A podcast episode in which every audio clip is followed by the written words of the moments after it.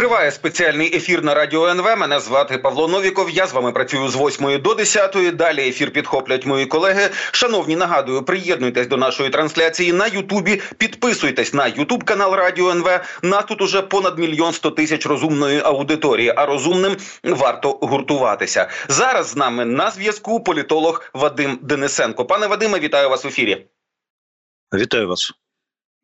Ну, звісно, топ-тема вчорашнього дня, принаймні для тих, хто стежить за міжнародною політикою, це реакція світу і реакція росіян власне на смерть Навального. Дуже багато людей висловилися, що це ну по суті вбивство або доведення до смерті, тобто така інша форма вбивства, ще більш е, знущальна, ще більш антилюдяна. Ну і були багато було багато заяв іноземних лідерів, що це не можна пробачити, але по факту яку яку відповідь можуть дати на це вбивство західні країни? Знаєте, я дуже боюся, що ніякої відповіді вони не дадуть. Тобто, е, в даному випадку, якщо ми говоримо безпосередньо про Україну, якщо ми говоримо про нас, для нас дуже важливо, як би це цинічно не звучало, для нас дуже важливо е, використати використати смерть Навального для того, щоб спробувати максимально розкачати ситуацію в Сполучених Штатах Америки в плані того, щоб е, змусити республіканців все ж таки проголосувати за виділення грошей для е, України. Тобто, з цієї точки зору, це наша ключова на сьогоднішній момент задача. Якщо говорити про те, якою буде реакція світу, ну я думаю, що крім заяв про те, що заяв про осуд, по суті, чогось нового ми не побачимо. Але це точно одна із таких важливих реперних точок для розуміння е, багатьох політиків і не тільки політиків в усьому світі е, про те, що робить Путін, і про те, що Путіну глибоко. Е, наплювати на світ, і режим Путіна показує, демонструє по, суті всьому світові, що е, вони живуть виключно за своїми законами, які е, ніяк не пересікаються із тим, що називається реальним законодавством.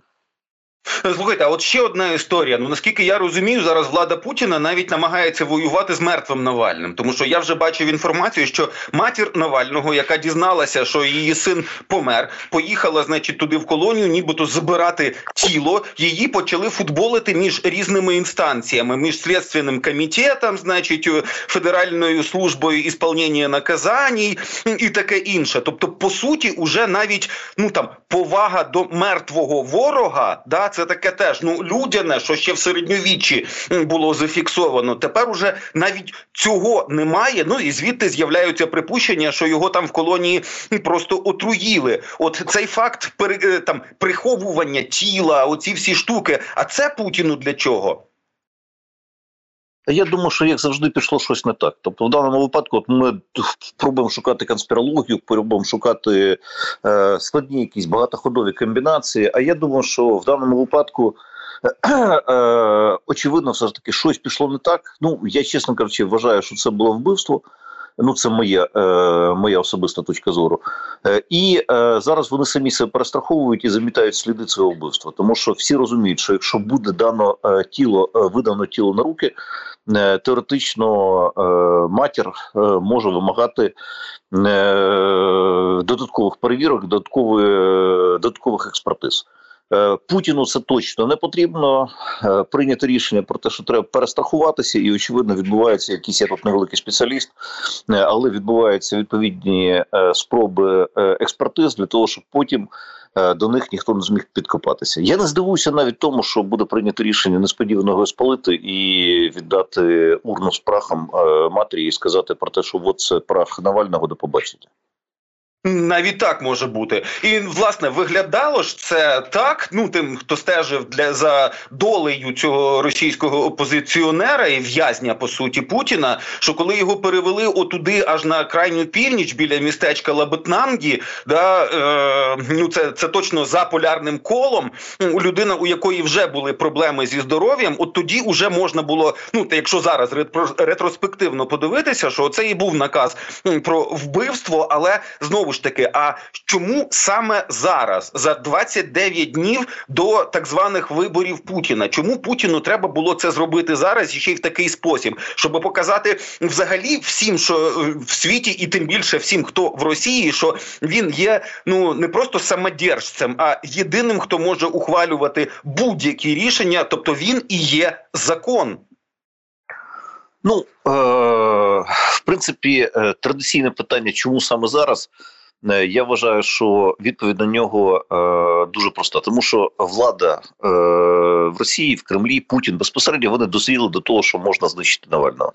Е, вони демонструють і ще раз, е, вони демонструють всьому світові, що е, е, з Путіним треба сідати за стіл переговорів, тому що інакше він буде робити все, що йому захочеться, і е, він демонструє, що йому глибоко наплювати на весь е, навколишній світ. Тому з цієї точки зору е, вони просто перейшли від авторитаризму до тоталітаризму, і зараз треба просто продемонструвати всьому світові е, про те, що він. Е, ну, от ви правильно сказали, він і є закон, він і є е, фактично е, все, що можна придумати в державі Російська Федерація. Тому вони просто дозріли саме зараз до цього моменту просто дозріли до цього моменту. Тепер добре, ну знову ж таки про війну з мертвими ворогами. Да, коли напередодні в Росії почали збиратися на якісь поминальні штуки е, люди, да, приносити якісь свічки, там квіти кудись, їх же почали масово розганяти. Тобто, по суті, ну там для багатьох людей да, Навальний був популярним. Він був їхнім, ну можливо, лідером. Висловити оце співчуття і якусь пошану мертвій людині. Чому для чого тоді Путіну ці розгони? Для того, щоб пояснити всьому російському населенню, що все навіть після смерті опозиціонера ніхто не має права ані ані пікнути, умовно кажучи, ані ані вигулькнути десь ніяких там квітів, ніяких поминок, щоб не було. От тому, що він так захотів, навіщо йому це? Ну, дивіться, будь-який тоталітарний режим бореться не тільки з живими, він бореться і з е, мертвими також. Е, точніше, він бореться з інакомисленням. Тобто для тоталітарного режиму найстрашніше це навіть не е, стільки е, дії е, людей. Е, ці дії вони можуть достатньо легко обмежувати. Ну, як ми це бачили вчора. Е, для тоталітарного режиму найстрашніше це. Е, інакомислення. Це коли людина навіть мислить інакше ніж е, це подобається владі. Е, тому зараз Російська Федерація де-факто прийшла до боротьби уже не з людьми, які можуть щось зробити. на мене вийти на одиночний пікет, як максимум.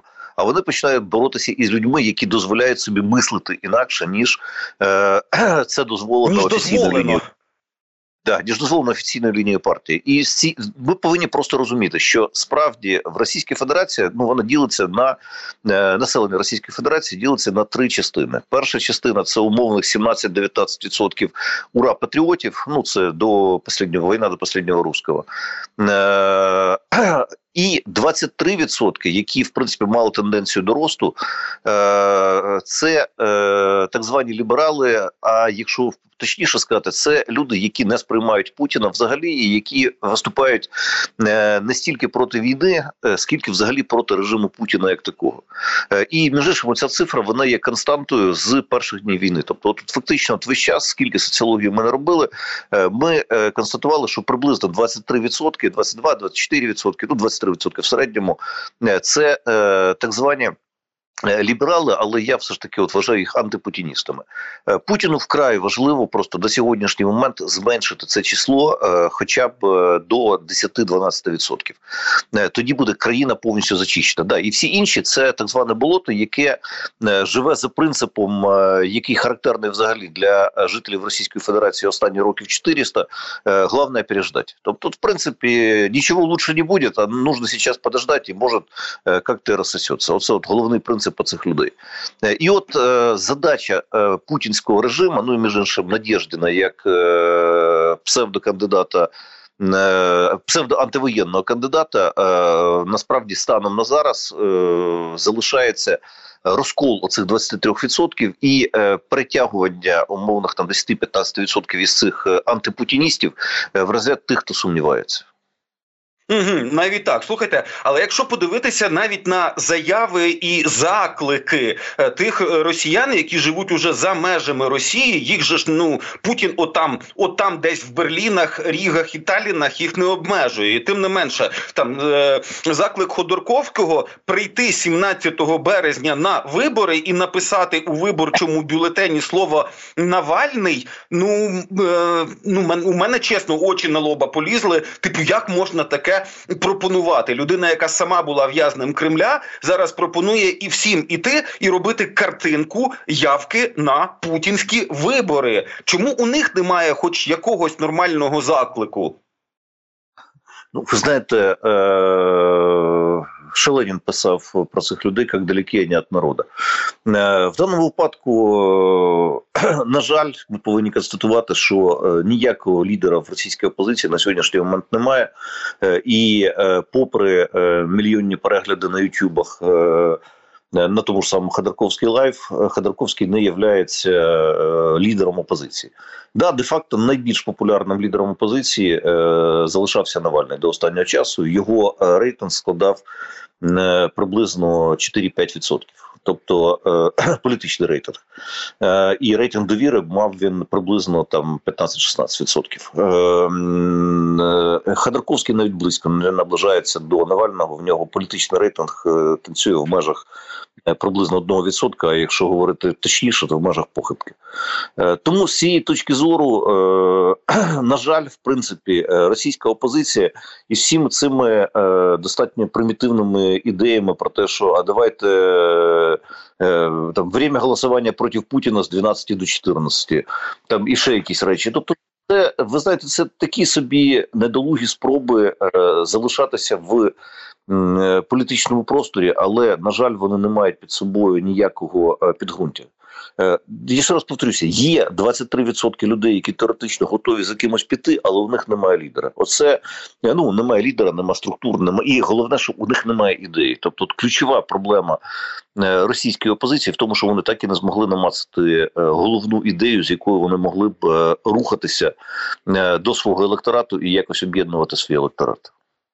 Ну, добре, на Мюнхенській безпековій конференції президент Зеленський відреагував на новину про смерть Навального. Він зразу сказав, що того вбив Путін. Путін цитую я зараз. Путін завжди вбиває. Він сам по собі і є війна. Він не зупиниться. Його можна лише зупинити і лише у співпраці. Тут теза зрозуміла, ясна. Але далі ще був заклик від Володимира Зеленського не визнавати Путіна легітимним керівником Російської Федерації. Не визнавати вигравати оці вибори. Я пам'ятаю, що ми і в розмовах з вами кілька разів уже цієї теми торкалися.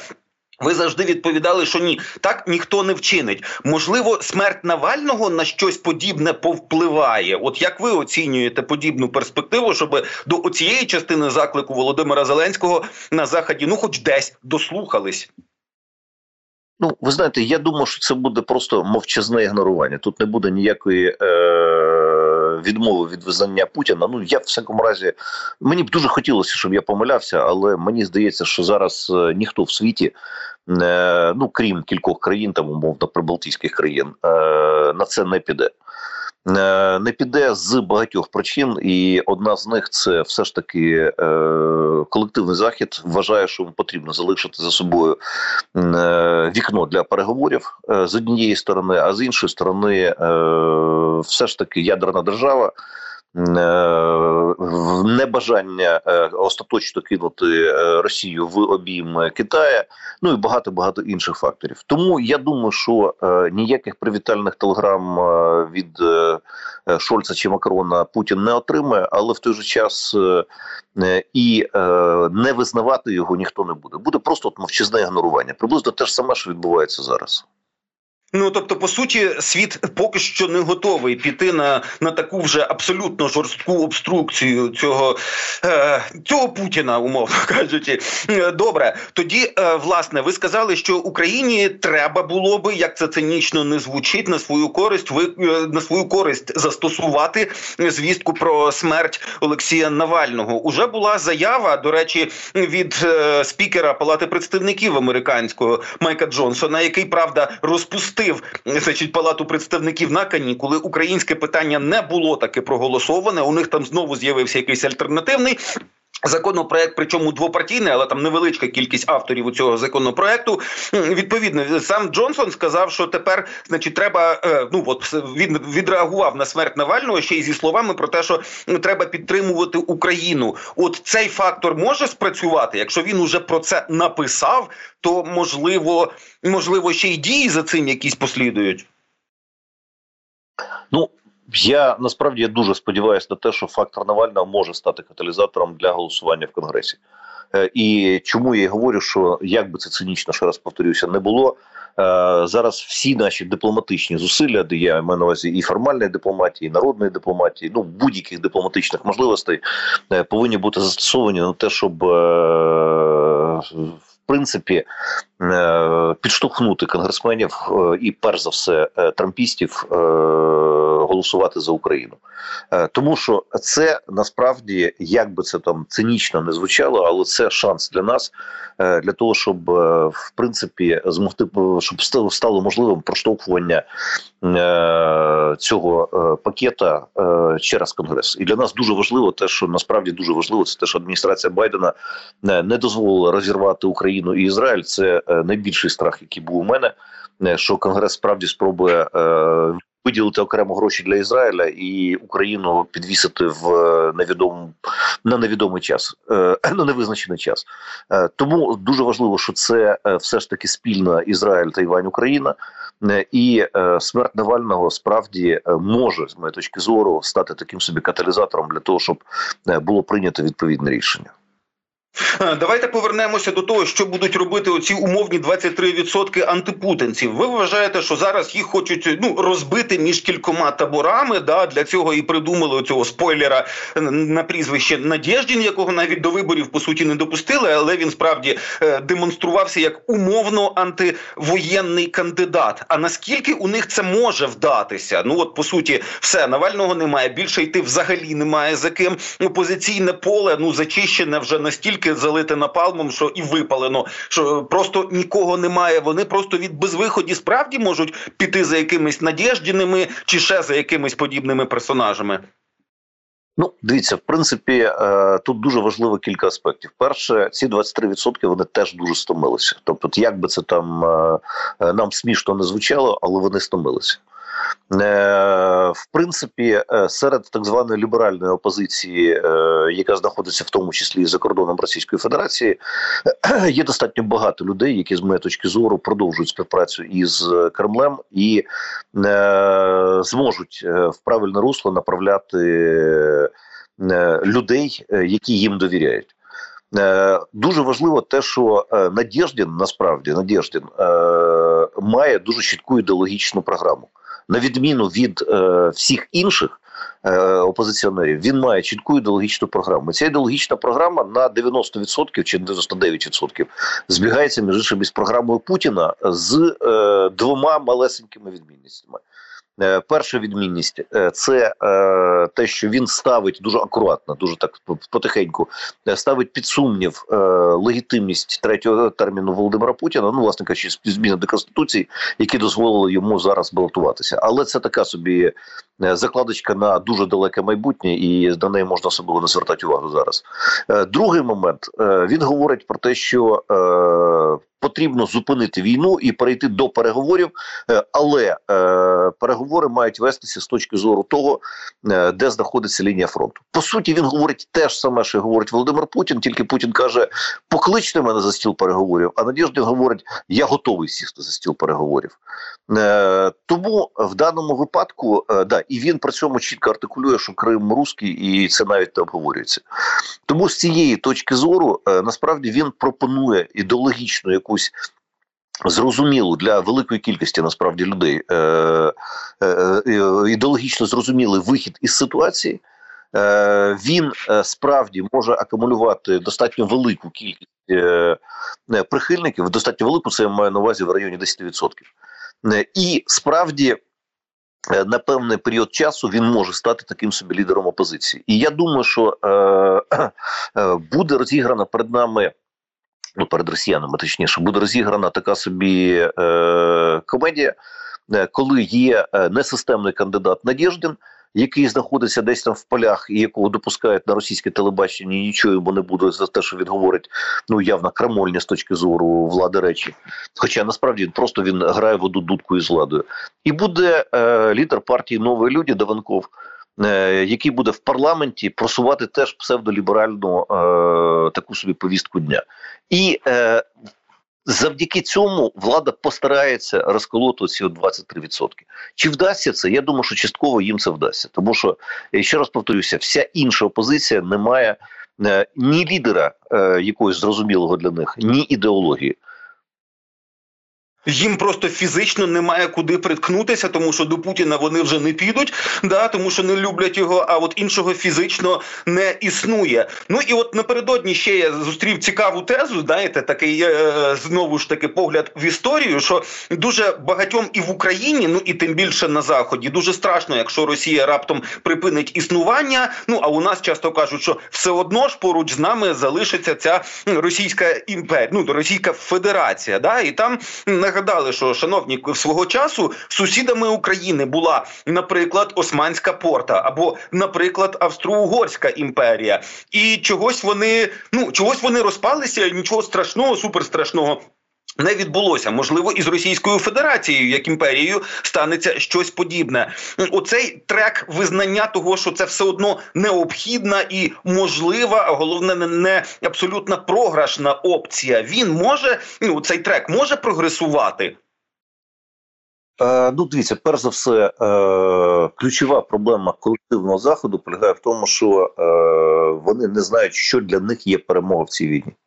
От, е, попри те, що є багато заяв, є багато приємних для нас заяв. Е, але колективний захід на сьогоднішній момент, от майже два роки війни е, іде, вони не мають відповіді на ключове питання: а що для них є перемога? Е, Відносно нас, е, ми дуже часто живемо від українців. на увазі. Ми живемо в ілюзіях Е, того, що от-от і Росія розвалиться. На жаль, ні про яку короткострокову чи середньострокову перспективу розвалу Російської Федерації станом на сьогоднішній момент говорити неможливо.